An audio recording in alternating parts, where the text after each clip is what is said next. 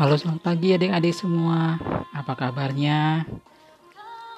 Kembali bertemu dengan Kak Yance dalam ibadah hari Minggu Persekutuan Teruna di minggu yang kelima sesudah Paskah dan juga minggu kedua di bulan Mei ini.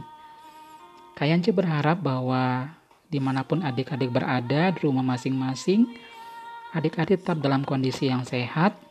Demikian juga kakak Layan yang juga ada di rumah yang mendengarkan akan uh, perenungan ibadah hari Minggu Persekutuan Teruna ini, biarlah kita tetap sehat selalu dan kita boleh bersuka cita karena Tuhan memimpin kita sampai kita memasuki minggu yang kedua di bulan Mei ini. Nah, adik-adik, kakak mengingatkan sebelum kita masuk dalam ibadah bersama, silakan adik-adik bisa mempersiapkan diri bisa membawa Alkitab dan taruh di atas meja adik-adik. Kemudian juga persiapkan uang persembahan sebagai kolekte kita pada pagi ini. Dan kalau memang ada tempat persembahan khusus, silakan juga disiapkan. Oke adik-adik, silakan mempersiapkan diri. Selamat hari Minggu, Tuhan Yesus memberkati.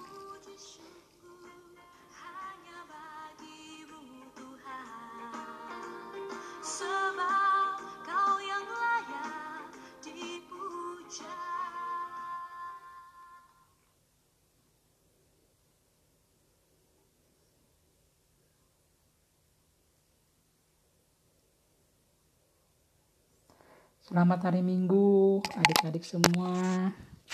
Kembali kakak menyapa kita semua. Kakak berharap bahwa adik-adik sudah siap, sudah mandi semua, sudah rapi, sudah harum semua, supaya kita bisa datang kepada Tuhan, menghadap Tuhan dengan hati yang gembira, dengan hati yang penuh sukacita, meskipun sudah hampir satu setengah bulan kita ada di rumah. Nah, sebelum kita masuk dalam ibadah kita, adik-adik silahkan mengambil saat teduh. Mari kita bersama-sama bersaat teduh.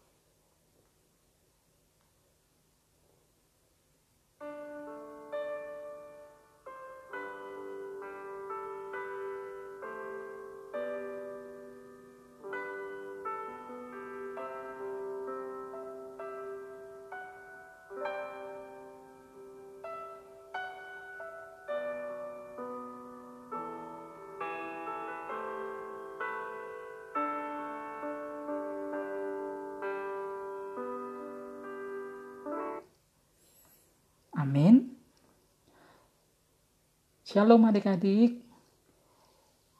Kita boleh bersyukur dan bersuka cita karena kita tidak terasa memasuki minggu yang kedua. Tentu setiap kita boleh merasakan bahagia, bisa merasakan kesehatan yang selalu eh, kita rasakan. Kita bisa mengalami tubuh yang senantiasa sehat itu semua karena kebaikan Tuhan. Dan biarlah kita senantiasa mengucap syukur untuk segala kebaikan Tuhan.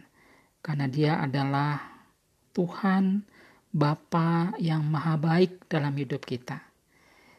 Mari kita bersama-sama menyembah Tuhan, kita memuji namanya yang agung, karena dia adalah Allah yang sungguh-sungguh baik dalam kehidupan kita. Kita akan bersama-sama menaikkan pujian, Bapa, Engkau sungguh baik.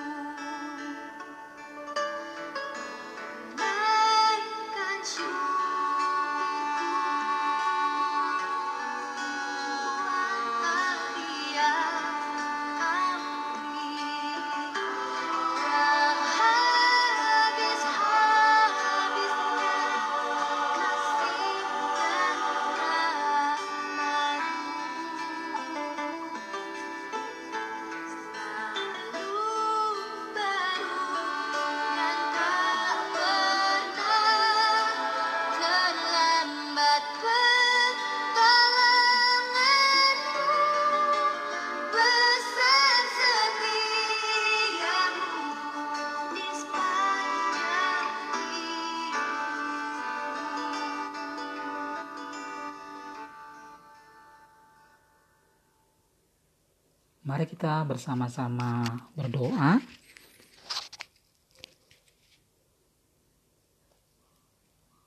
Segala pujian, hormat, dan syukur kami naikkan kepada Engkau, Allah Tritunggal kami, yang kami kenal di dalam nama putramu Tuhan kami Kristus. Kami bersyukur kepadamu ya Tuhan, untuk minggu yang baru yang sudah Tuhan berikan kepada kami. Kami bersyukur juga kepada Engkau ya Tuhan untuk nafas yang baru, kekuatan, kesegaran yang baru, bahkan kerinduan kami untuk datang di dalam ibadah hari Minggu persekutuan teruna di minggu yang kelima sesudah Paskah. Kami bersyukur Tuhan sebagai pribadi, bahkan sebagai anak-anak teruna, sebagai para pelayan-pelayan teruna yang Tuhan boleh beri kami waktu untuk sejenak bersama-sama bersekutu, beribadah, memuji nama Tuhan, dan juga mendengarkan firman Tuhan yang kami yakin itu menjadi landasan kami dalam kami berpijak dan berjalan dalam minggu yang baru yang Tuhan sudah sediakan bagi kami. Berkatilah Tuhan ibadah hari Minggu Persekutuan Teruna pagi ini. Biarlah kami senantiasa boleh menjadi anak-anak teruna, menjadi para pelayan teruna yang setia mendengarkan, bahkan setia melakukan firman Tuhan dalam kesaksian kami. Kami berdoa, meskipun kami berada di rumah kami masing-masing, firman Tuhan tetap tinggal dan terus berkarya dalam hidup kami, supaya firman Tuhan itu boleh dialami oleh orang-orang sekitar kami yang belum melihat bahkan mengalami kasih Tuhan. Terima kasih Bapa, berkatilah kami, pimpin kami dari awal hingga akhir, dan sekali lagi Tuhan, biarlah segala pujian, hormat, dan kemuliaan kami persembahkan hanya kepada Engkau saja. Di dalam nama Tuhan kami Yesus Kristus, Allah yang hidup, kami berdoa dan mengucap syukur. Amin. Kita akan bersama-sama uh, masuk di dalam Mazmur Pujian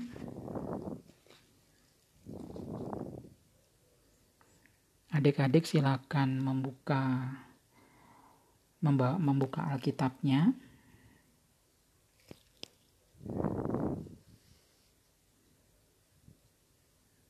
Kalau sudah, kita akan membuka dari Mazmur Pujian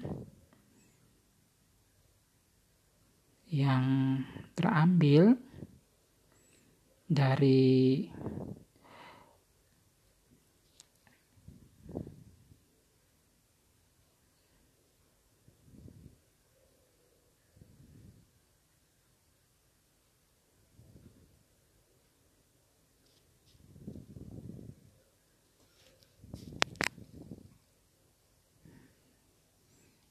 Kita akan membuka Mazmur pujian kita.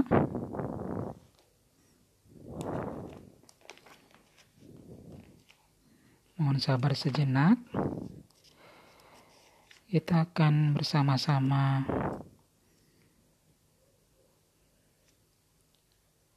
membuka dari Mazmur nomor 11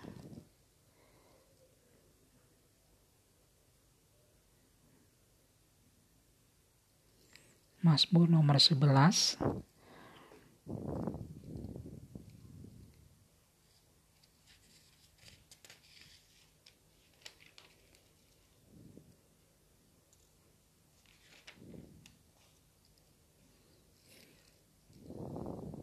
ayat yang keempat sampai ayat yang ketujuh. Mazmur nomor 11 ayat yang keempat sampai yang ketujuh. Demikianlah Mazmur pujian kita. Tuhan ada di dalam baitnya yang kudus. Tuhan tatanya di sorga, matanya mengamat-amati, sorot matanya menguji anak-anak manusia. Tuhan menguji orang benar dan orang fasik, dan ia membenci orang yang mencintai kekerasan. Ia menghujani orang-orang fasik dengan arang berapi dan belerang. Angin yang menghanguskan itulah isi piala mereka. Sebab Tuhan adalah adil dan ia mengasihi keadilan orang yang tulus akan memandang wajahnya. Demikianlah Mazmur pujian kita. Berbahagialah kita yang senantiasa memuliakan Tuhan dengan perilaku kita yang sesuai dengan firman Tuhan. Kita akan bersama-sama masuk dalam pembacaan firman Tuhan, namun sebelumnya kita akan kembali berdoa memohon pimpinan Roh Kudus dalam kita membaca dan merenungkannya. Mari adik-adik kita berdoa. Tuhan di sorga, kami sudah membaca Mazmur pujian. Kami percaya bahwa tidak selama-lamanya Tuhan membiarkan kami hidup dalam penderitaan. Engkau adalah Allah yang penuh kasih dan adil. Dan bila Tuhan pagi ini kami juga belajar melalui firman Tuhan dan sesuai dengan tema di minggu yang kelima sesudah Paskah, yaitu menegur dengan kasih. Bila tema dalam ibadah hari Minggu Persekutuan Teruna ini mengingatkan kami dan menolong kami untuk kami bisa mengasihi sesama kami, termasuk menegur di dalam kasih kepada orang-orang sekitar kami yang berbuatnya salah, bahkan menegur mereka untuk hidup dalam kebenaran. Terima kasih Bapa berkati hambamu yang akan membaca dan menyampaikan perenungan pada pagi ini. Biarlah engkau yang mengurapi hambamu dengan kuasa roh kudusmu, supaya setiap kalimat demi kalimat yang terucap dari mulut dan bibir hamba, itu semua berasal dari kuasa roh kudus Tuhan. Berkati juga adik-adik teruna dan para pelayan teruna yang sudah mempersiapkan diri Tuhan pimpin kami, supaya kami mengerti dan kami juga dimampukan untuk menjadi pelaku firman Tuhan yang hidup. Terpujilah Engkau ya Allah, demi nama Tuhan kami Yesus Kristus, Sang Firman yang hidup itu, berbicara kepada kami, karena kami siap untuk mendengarkan. Amin. Adik-adik kita akan masuk dalam perenungan firman Tuhan. Seperti yang tadi Kak Yance sudah sampaikan dalam doa persiapan firman Tuhan, e, pembacaan kita atau tema kita pada minggu kelima sesudah Paskah adalah menegur dengan kasih. Nah, adik-adik, siapa di antara adik-adik yang kalau di dalam ibadah hari Minggu Persekutuan Teruna jika seorang kakak layan mengatakan atau bertanya seperti ini. Adik-adik teruna, adakah di antara adik-adik teruna ini yang berani untuk menyebutkan sifat-sifat baiknya, baik di rumah, baik di sekolah, atau di mana pun. Nah adik-adik, waktu ketika seorang kakak lain bertanya, coba adik-adik di tempat ini atau di rumah masing-masing, siapa yang berani menyebutkan bahwa, oh, saya punya sifat baik ini, Kak. Oh, saya punya sifat ini, Kak.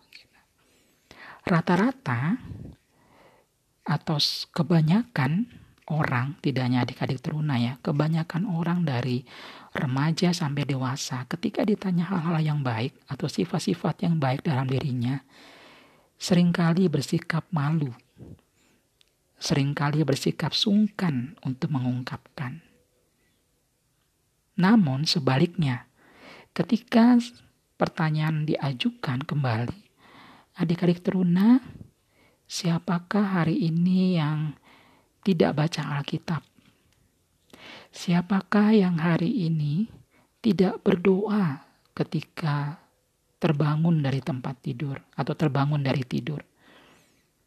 Rata-rata anak-anak teruna pasti banyak yang mengata, mengangkat tangan. Nah adik-adik, ini menunjukkan bahwa kebanyakan dari kita, tidak hanya adik-adik layan ya, kakak layan, termasuk kita semua orang dewasa. Ketika sesuatu dari diri kita itu yang menyangkut tentang kelemahan kita atau perbuatan kita yang tidak baik atau jahat lah ya, ketika itu diungkapkan maka kita cepat sekali bereaksi namun kalau kita disebutkan atau diminta untuk menyebutkan perbuatan baik, sifat-sifat baik kita, sering kali kita justru ragu atau malu untuk mengungkapkan. Lucu ya adik-adik. Hal yang baik susah kita ungkapkan. Tapi hal yang buruk mudah dan cepat sekali kita untuk ungkapkan. Nah adik-adik sifat seseorang itu bisa dilihat dari dua hal tadi. Sifat yang baik dan sifat yang buruk. Dia seperti dua sifat ini seperti satu mata uang yang tidak bisa terpisahkan dari mata uang itu. Demikian juga dengan sisi baik dan buruk dari manusia.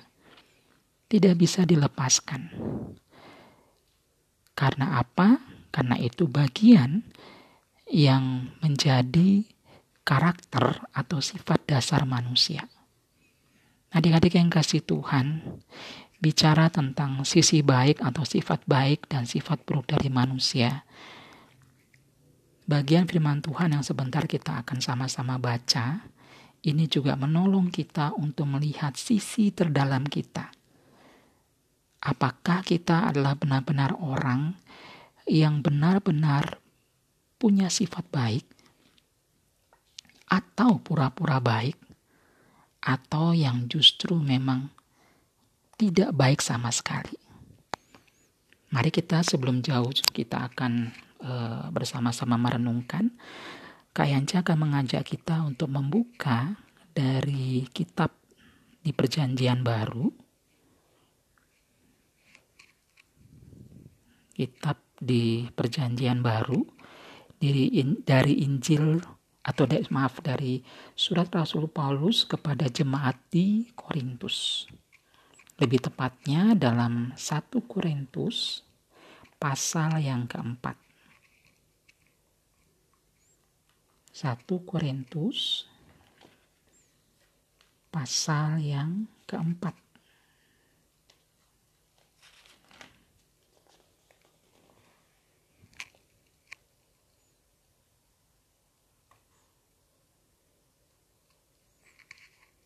1 Korintus pasal yang keempat ayat yang keenam sampai ayat yang ke-13. 1 Korintus pasal yang keempat ayat yang keenam sampai ayat yang ke-13. Jika adik-adik sudah menemukannya, Kak akan membacakan buat kita semua. 1 Korintus pasal yang keempat ayat yang ke-6 sampai yang ke-13. Lembaga Alkitab Indonesia memberikan judul Rendahkanlah dirimu.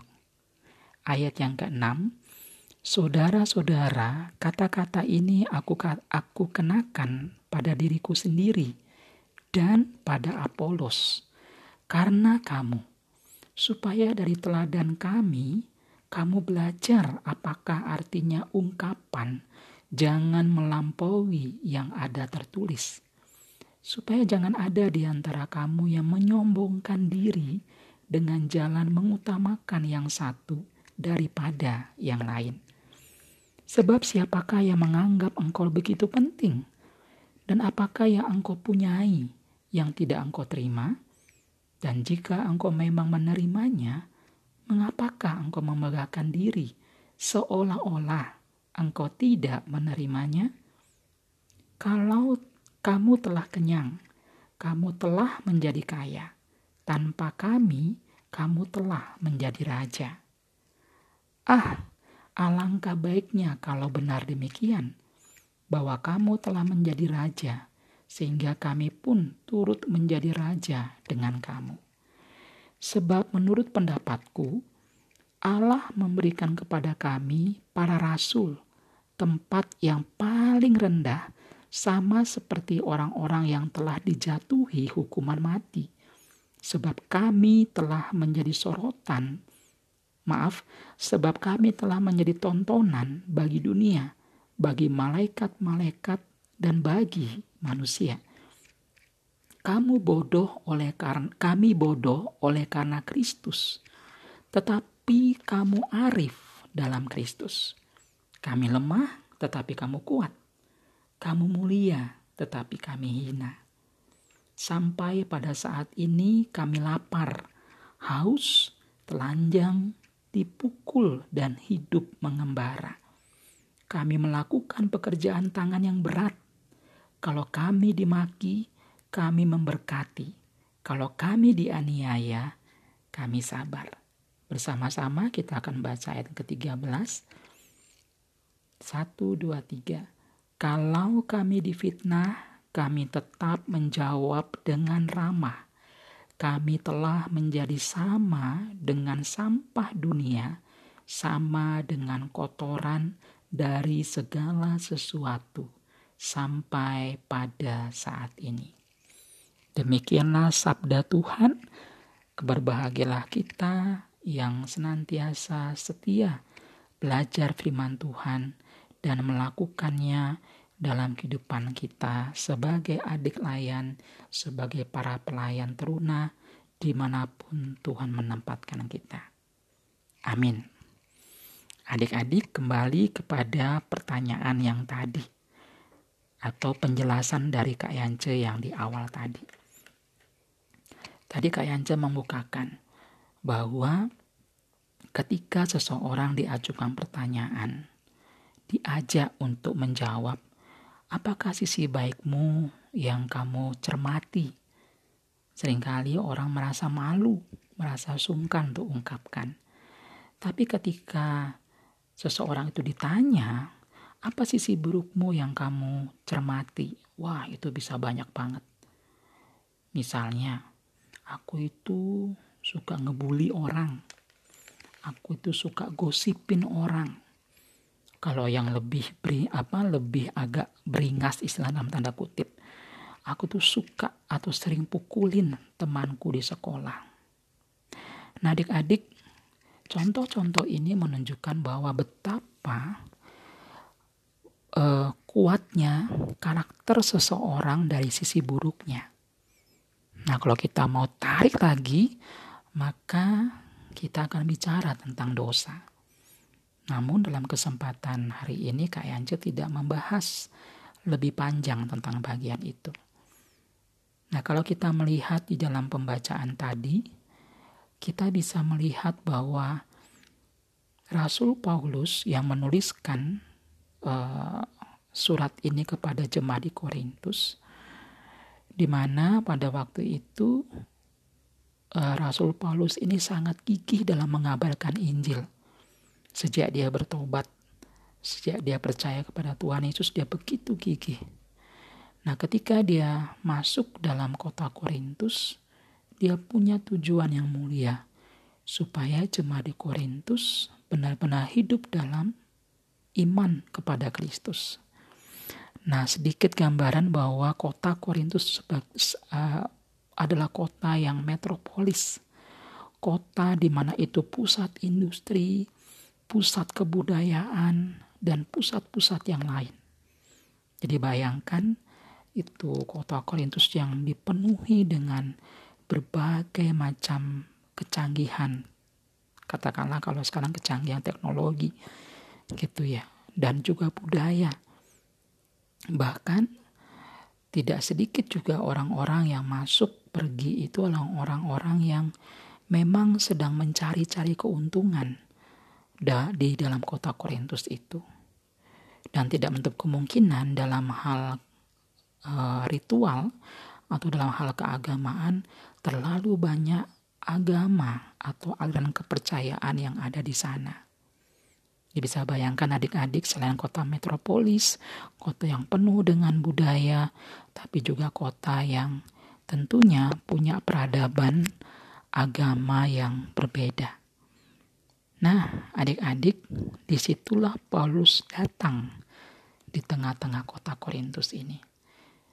Dengan satu harapan besar dia bisa menyampaikan berita Injil, berita pertobatan itu kepada jemaat Korintus yang rata-rata kebayang ya, itu kota yang metropolis, kota yang tentu dengan orang-orang punya pemikiran yang canggih-canggih, yang pintar-pintar, karena mereka secara akademik juga terdidik dengan baik.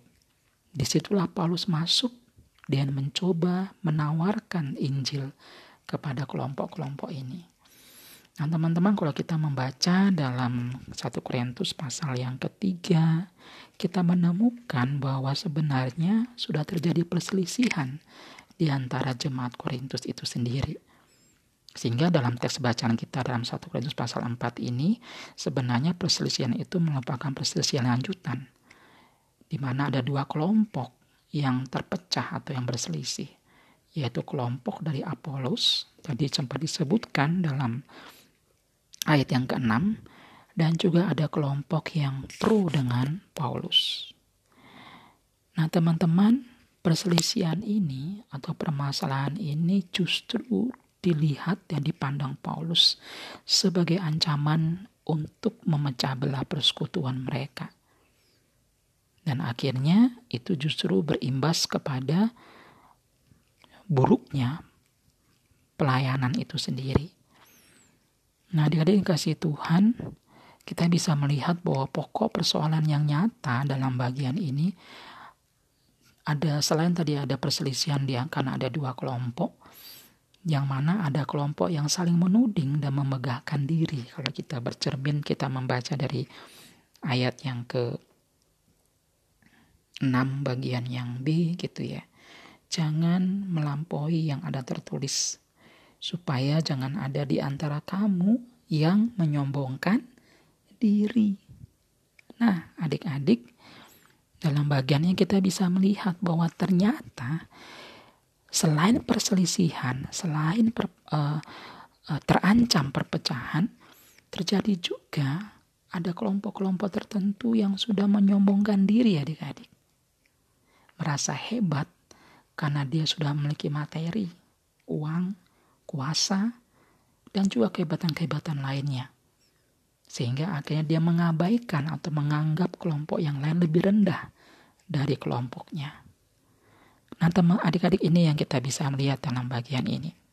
Secara garis besar, Rasul Paulus punya tantangan yang berat. Karena dia tidak hanya bertemu dengan satu dua orang, atau dia bertemu dengan orang-orang biasa, tapi dalam bagian ini Rasul Paulus bertemu dengan kelompok-kelompok pemikir, kelompok-kelompok yang begitu pintar berdebat, bahkan merasa dirinya sombong. Nah, adik-adik ini tantangan yang Paulus sedang hadapi. Tetapi apakah Rasul Paulus merasa ini ancaman yang membuat dia mundur? Tidak adik-adik. Kalau kita membaca dari ayat 6 sampai 13 itu bukan berarti Rasul Paulus merasa bahwa kalaupun dia memposisikan dirinya sebagai orang yang direndahkan dalam tanda kutip itu bukan berarti bahwa Rasul Paulus uh, dengan ringan tangan atau dengan uh, istilahnya dengan menyerahkan diri de, uh, en, apa meren, menyerahkan diri untuk direndahkan oleh orang lain. Nah, dalam bagiannya kita bisa melihat bahwa posisi Rasul Paulus itulah posisi sebagai hamba Kristus. Adik bisa baca dalam pasal 4 ayat yang pertama. Nah, dalam posisi itu dia menegaskan bahwa dengan posisi hamba Kristus itu bertujuan untuk menghindari kesalahpahaman yang terjadi. Memang para rasul, kalau kita melihat dalam pasal 3 21 sampai 22, para rasul itu memang milik jemaat. Tetapi bukan berarti atau hal itu tidak berarti bahwa mereka dapat diperlakukan sesuka hati Rasul-rasul memang melayani kebutuhan rohani jemaat. Namun bukan berarti para rasul sebagai hamba Kristus bukanlah hamba jemaat karena dia sadar bahwa dia dipilih oleh Allah, dikhususkan oleh Allah untuk mengembalakan jemaat. Jadi jelas dalam bagiannya adik-adik bahwa kehidupan para rasul pada zaman itu kehidupan yang adalah orang-orang yang memang dipilih Allah secara khusus. Dipersiapkan Allah secara khusus untuk mengembalakan jemaat. Jadi bukan miliknya para jemaat. Dia adalah hamba Kristus Artinya sebagai hamba Kristus, para rasul bertanggung jawab langsung kepada Kristus yang menjadi Tuhan mereka. Kristuslah yang berhak menghakimi mereka, bukan jemaat Korintus. Nah adik-adik dalam bagian ini kita sudah punya cukup banyak gambaran. Mulai dari seperti apa kota Korintus, ada apa dalam kota itu, dan apa yang sedang dihadapi Rasul Paulus ketika dia masuk dan sedang bersama-sama dengan orang-orang di Korintus. Nah, adik-adik kalau kita melihat di dalam ayat yang ke-6, Rasul Paulus mengarahkan jemaat supaya sungguh-sungguh bersikap yang baik, tidak memandang rendah satu dengan yang lain. Jadi dalam bagian ini Rasul Paulus ingin mengajar kepada jemaat Korintus untuk sungguh-sungguh me menghargai orang lain dan tidak bersikap sombong karena kesombongan itu justru melahirkan pertengkaran. Sehingga akhirnya sikap saling menghargai itu tidak ada. Yang ada adalah sikap persaingan bahkan perselisihan atau pertengkaran. Pada bagian ayat ketujuh, jemaat juga diberikan pemahaman oleh Rasul Paulus untuk menyadari bahwa semua yang ada pada mereka itu semata-mata anugerah Allah. Jadi kuasa, materi, dan segala macam ya, termasuk kemampuan akademis dan segala macam itu, itu adalah benar-benar atau semata-mata pemberian Allah. Sehingga Paulus menegur mengingatkan bahwa tidak ada alasan bagi mereka untuk bermegah. Kenapa? Karena semua itu berasal dari Allah, bukan dari usaha mereka. Kalau misalnya mereka bisa menjadi seorang yang kaya, kalau mereka bisa menjadi seorang yang pintar, itu sekali lagi bukan karena usaha mereka, tetapi itu semua karena anugerah Allah. Ayat 8 Paulus juga memberikan pelajaran bagi jemaat untuk sungguh-sungguh hidup uh, menghargai termasuk menghargai kehidupan para rasul. Jadi tidak tepat bagi para bagi Paulus mengandalkan kekayaan dan kuasa hanya untuk menyombongkan diri sendiri. Karena memang saya lagi tidak ada alasan apa pun untuk bermegah. Karena itu Tuhan yang punya semuanya itu. Maka itu Tuhanlah yang harusnya menjadi raja yang seharusnya mereka puji dan tunduk. Di bagian-bagian terakhir ayat 9 sampai 12 kemudian ayat yang ke-13 sekali lagi Rasul Paulus membawa dalam sebuah refleksi bagaimana sikap seorang pelayan dan kehidupan sebagai seorang rasul. Artinya apa? Seorang rasul atau seorang pelayan Tuhan harus siap menerima penderitaan, hinaan, celaan, fitnah, dan sekaligus juga seorang rasul harus belajar hidup apa adanya. Tidak boleh rasa ada ras, ada sikap iri hati, apalagi sombong dan seorang rasul juga dituntut untuk bekerja keras. Karena seperti Rasul Paulus juga bahwa waktu awal-awal pelayanannya kan dia juga seorang yang istilahnya membuat tenda karena dia menyadari bahwa untuk menunjang pelayanannya ke depan dia butuh dana yang cukup untuk menunjang pelayanan ke depan. Maka selama beberapa waktu dia membangun atau punya usaha tenda. Nah demikian juga Rasul. Jadi ketika dia dipilih, Rasul Paulus bersama juga dengan rasul-rasul yang lain, Rasul Paulus ingatkan bahwa itu tanggung jawab mulia, tugas mulia. Tetapi dalam tugas mulia itu pun dituntut supaya kita senantiasa bekerja keras, sabar, dan juga tetap memberkati mereka yang menganiaya kita. Nah, sudah kasih Tuhan kita bisa melihat dalam bagian ini. Perbedaan yang sangat ekstrim, sangat tajam. Jemaat Korintus, jemaat yang sombong, memegahkan diri, itu ya. Merasa pandai, merasa kuat, terhormat dan sebagainya. Tetapi sebaliknya Rasul Paulus menunjukkan bahwa ini loh kehidupan para rasul yang harus siap menerima kritikan, harus siap dihina, menderita, fitnah, bahkan dalam perjuangan pelayanan pun harus bekerja keras. Adik-adik bagian ayat 13 Paulus menutupnya dengan sikap yang penting yang harus dimiliki oleh setiap hamba Tuhan atau rasul, yaitu sikap yang selalu mencerminkan rasa hormat. Meskipun dia dihina, difitnah, dia harus membalasnya dengan kalimat-kalimat yang memberkati. Artinya apa? Artinya bahwa meskipun para rasul diremehkan, bukan dibalas juga dengan cacian, bahkan mungkin umpatan-umpatan yang mengutuk.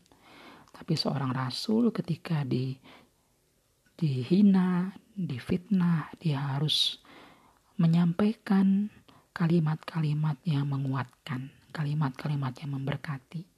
Dan tentunya tetap sabar dan mengucap syukur atas segala keadaan yang dialami.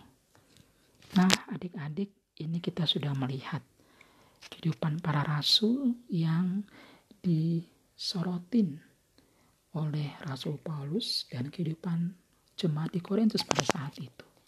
Bagaimana sekarang dengan kehidupan kita saat ini?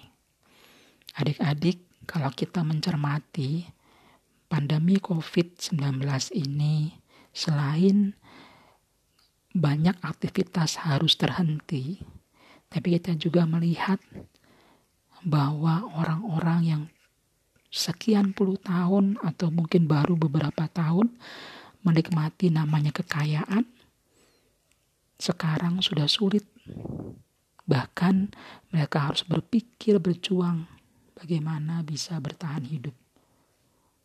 Nah, bagaimana juga dengan kehidupan kita, kehidupan masyarakat yang biasa-biasa aja. Nah, adik-adik, Pandemi COVID ini mengingatkan kita bahwa tidak ada yang perlu dibanggakan atau memegahkan diri. Entah karena kita punya kemampuan ekonomi yang cukup, mungkin orang tua kita kaya, orang tua kita bisa menyekolahkan kita sampai ke luar negeri misalnya. Jangan sombong, karena yang punya berkat itu bukanlah adik-adik saya dan kita semua. Yang punya berkat itu adalah Tuhan. Saya, adik-adik teruna, pelayan teruna, dan semua orang percaya itu diberikan tanggung jawab untuk mengelola berkat itu. Bukan semata-mata untuk memiliki berkat itu. Adik-adik bisa tak bisa belajar dari kisah Ayub ya, seorang yang sangat kaya, baik hatinya, tapi dalam waktu sekejap Tuhan ambil kekayaannya. Tapi apakah Ayub justru menghakimi Tuhan? Apakah Ayub justru menyalahkan Tuhan? Tidak. Dalam pasal-pasal terakhir kita bisa melihat pergumulan demi pergumulan Ayub telah membuat dia kepada kemenangan bahwa dia percaya semua yang terjadi dalam hidupnya itu di dalam kontrol atau di dalam kedaulatan Allah itu semata. Nah, adik-adik dari pelajaran kita pagi ini, Kak Yance ingin kembali uh, mengingatkan. Yang pertama kita belajar bahwa apa pun yang kita miliki sampai saat ini itu semua berasal dari Tuhan. Berarti kita diajar untuk senantiasa mengucap syukur untuk segala kebaikan Tuhan. Yang kedua, dari bagiannya kita juga tidak lupa. Kalau tadi di awal Kak Yances bertanya kepada adik-adik apakah ada sifat-sifat baik, Tuhan karuniakan kita sifat-sifat baik juga adik-adik. Walaupun kita berjuang dengan kelemahan-kelemahan kita, tapi Tuhan juga berikan kita sifat-sifat yang baik, yang positif, yang bisa mengembangkan diri kita menjadi seorang pribadi yang berharga. Kalau sampai hari ini adik-adik masih merasa minder, masih merasa uh, ada ada hal yang kurang beres dari diri dari diri adik-adik, ingat bahwa Tuhan menciptakan kita itu segambar dan serupa dengan Dia. Jadi tentu tujuannya menciptakan itu adalah mencerminkan tentang Dia. Betapa mulianya Dia. Jadi kalau adik-adik justru merasa minder, merasa terlalu tidak layak, ya perlu dipertanyakan apakah memang adik-adik sudah menghargai, sudah memahami dengan benar bahwa Allah menciptakan kita itu segambar dan serupa dengan Dia. Nah, adik-adik, bagian yang ketiga kita juga belajar dengan sifat-sifat baik kita itu yang kita miliki, kita belajar untuk mengembangkannya dalam keseharian kita. Ketika kita sedang ada di rumah, sudah satu setengah bulan di rumah, yang hanya kita temui adalah adik kita, kakak kita, orang tua kita. Belajarlah untuk menunjukkan sifat-sifat yang baik. Kalau biasa kita cuek, kali ini belajarlah untuk sihilu dengan keluarga kita sendiri. Belajar untuk uh, berkomunikasi, belajar untuk ramah dengan keluarga sendiri quality time yang justru lebih banyak saat-saat pandemi ini menolong kita untuk merubah karakter-karakter diri kita yang selama ini buruk yang kita merasakan. Quality time, quality time yang kita alami, yang kita sekarang sedang alami bersama dengan keluarga kita, dengan orang tua, saudara, melatih kita untuk kita bisa menunjukkan sifat-sifat yang baik. Supaya pada akhirnya bukan karena kita, tapi orang-orang di sekitar kita melihat, oh si A ini memang benar-benar dia baik, bukan pura-pura baik, tapi benar-benar itu lahir dari kerinduan dia untuk berubah. Nah, refleksi kita sepanjang sepekan ini adalah setelah pulang dari ibadah, setelah kita menyelesaikan ibadah ini, adik-adik silakan refleksikan lagi sifat-sifat baik apa yang saya miliki, yang bisa berguna, yang bisa saya bagikan kepada orang lain, secara khusus keluarga kita sendiri. Nah, adik-adik, biarlah firman Tuhan pagi ini menolong setiap kita kembali untuk kita punya karakter, punya sifat yang sungguh-sungguh mencerminkan tentang Tuhan kita.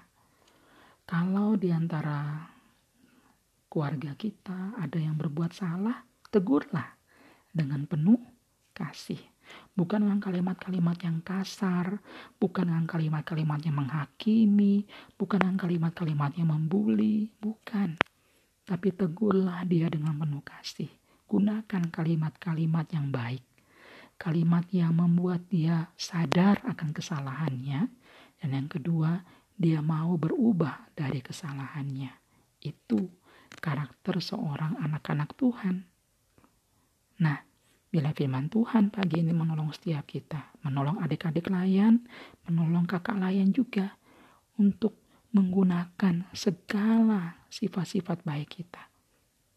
Cara berpikir kita, tutur kata kita, bahasa tubuh kita, Tuhan bisa pakai semuanya itu untuk membawa shalom, membawa damai sejahtera bagi orang-orang yang di sekitar kita.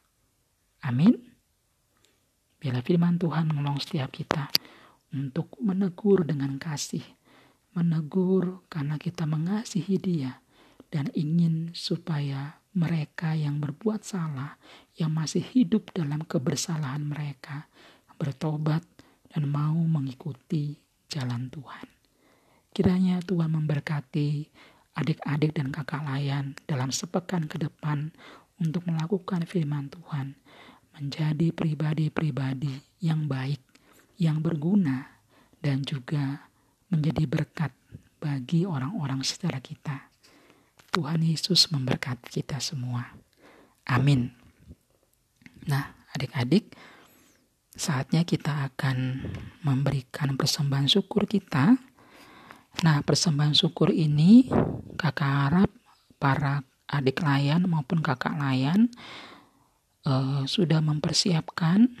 Kemudian kalau bisa, kalau memang tidak bisa ditransfer ke rekening yang ada di warta jemaat atau yang pernah diwartakan, silakan adik-adik dengan menitipkannya kepada orang tua supaya nanti akan dikelola oleh gereja. Jadi tidak perlu malu jumlahnya berapa, berikanlah dengan sukacita, dengan rasa syukur, karena itu adalah bagian gimana kita mengucap syukur untuk segala kebaikan Tuhan. Nah, sambil kita mempersiapkan diri, Ayanja juga akan memutar satu lagu yang mengajar kita untuk senantiasa memberi persembahan yang terbaik bagi Tuhan. Mari kita bersama-sama mendengarkan pujian, mari bawa persembahan dari kita bakti nomor 80. Demikianlah uh, persembahan ini silakan adik-adik memasukkan kepada, uh, ke tempat persembahan yang sudah dipersiapkan sambil pujian ini diperdengarkan.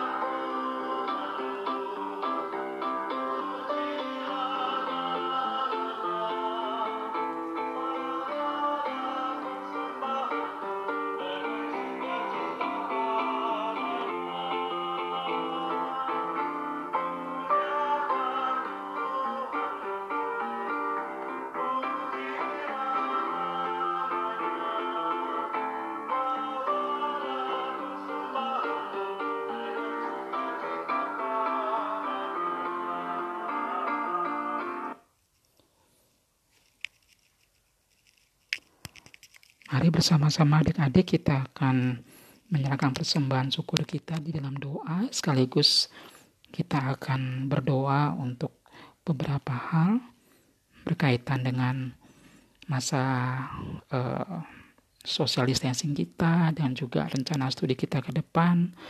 Juga program pengurus Pelkat PT yang sementara ini masih harus dilakukan dengan di rumah aja dan juga beberapa pergumulan-pergumulan kita semua. Mari bersama-sama saya mengajak kita untuk bersama-sama berdoa. Mari kita berdoa. Kami membawa persembahan kami kepada Tuhan sebagai bagian ungkapan syukur kami atas firman Tuhan yang kembali mengingatkan dan menegur kami betapa penting kami senantiasa hidup dalam ketaatan dan ketundukan kepada firman Tuhan. Kami sadar ya Tuhan bahwa kami rapuh, kami mudah sekali mengikuti apa yang kami mau daripada apa yang Tuhan mau.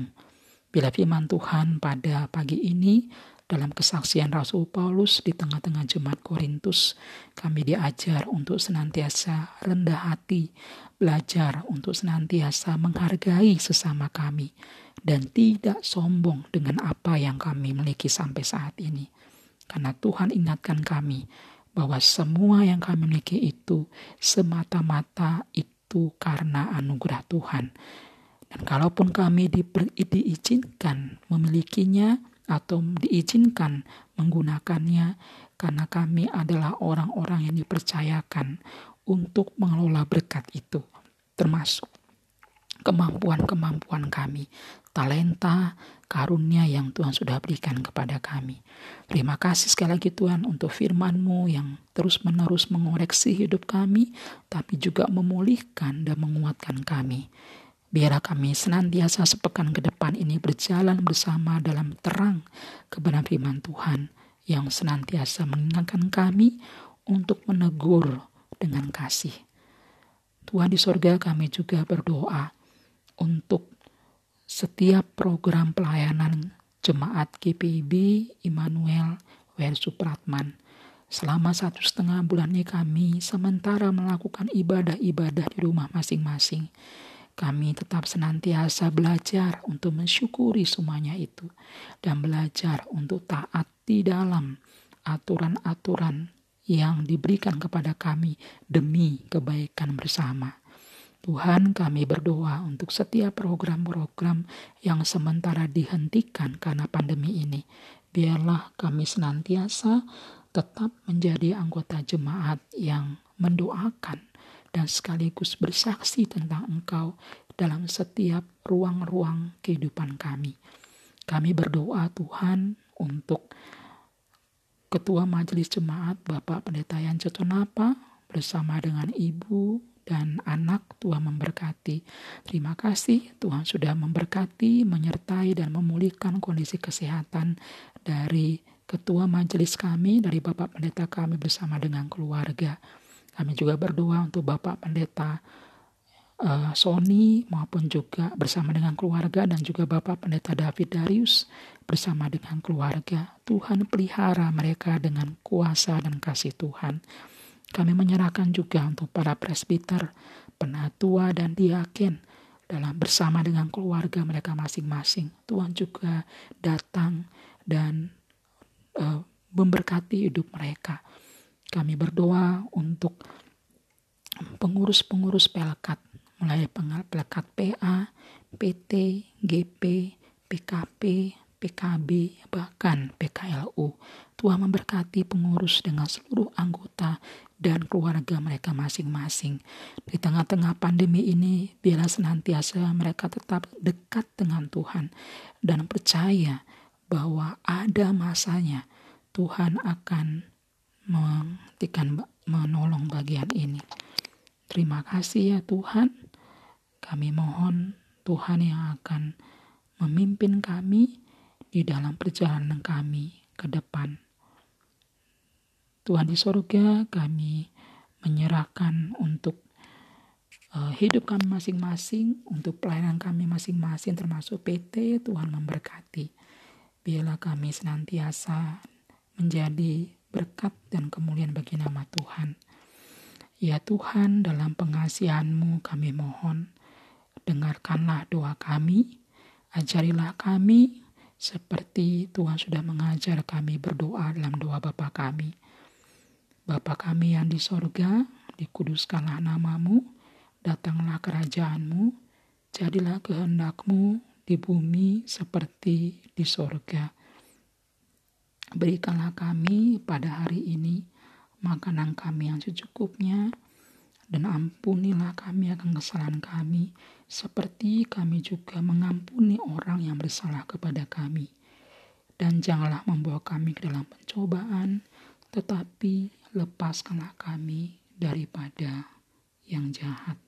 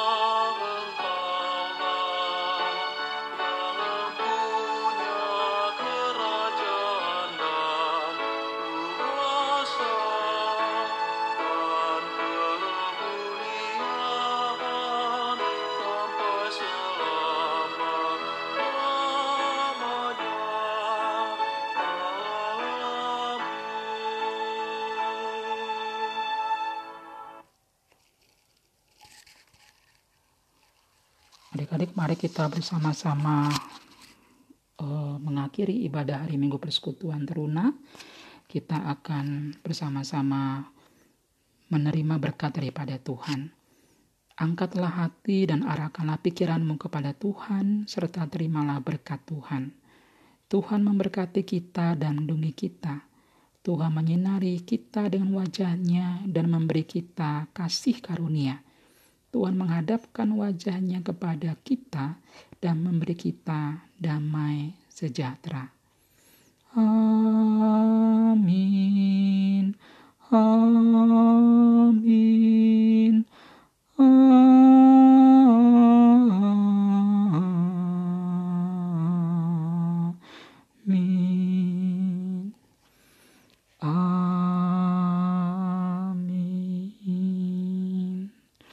ibadah hari Minggu persekutuan teruna selesai. Silakan adik-adik ambil saat teduh.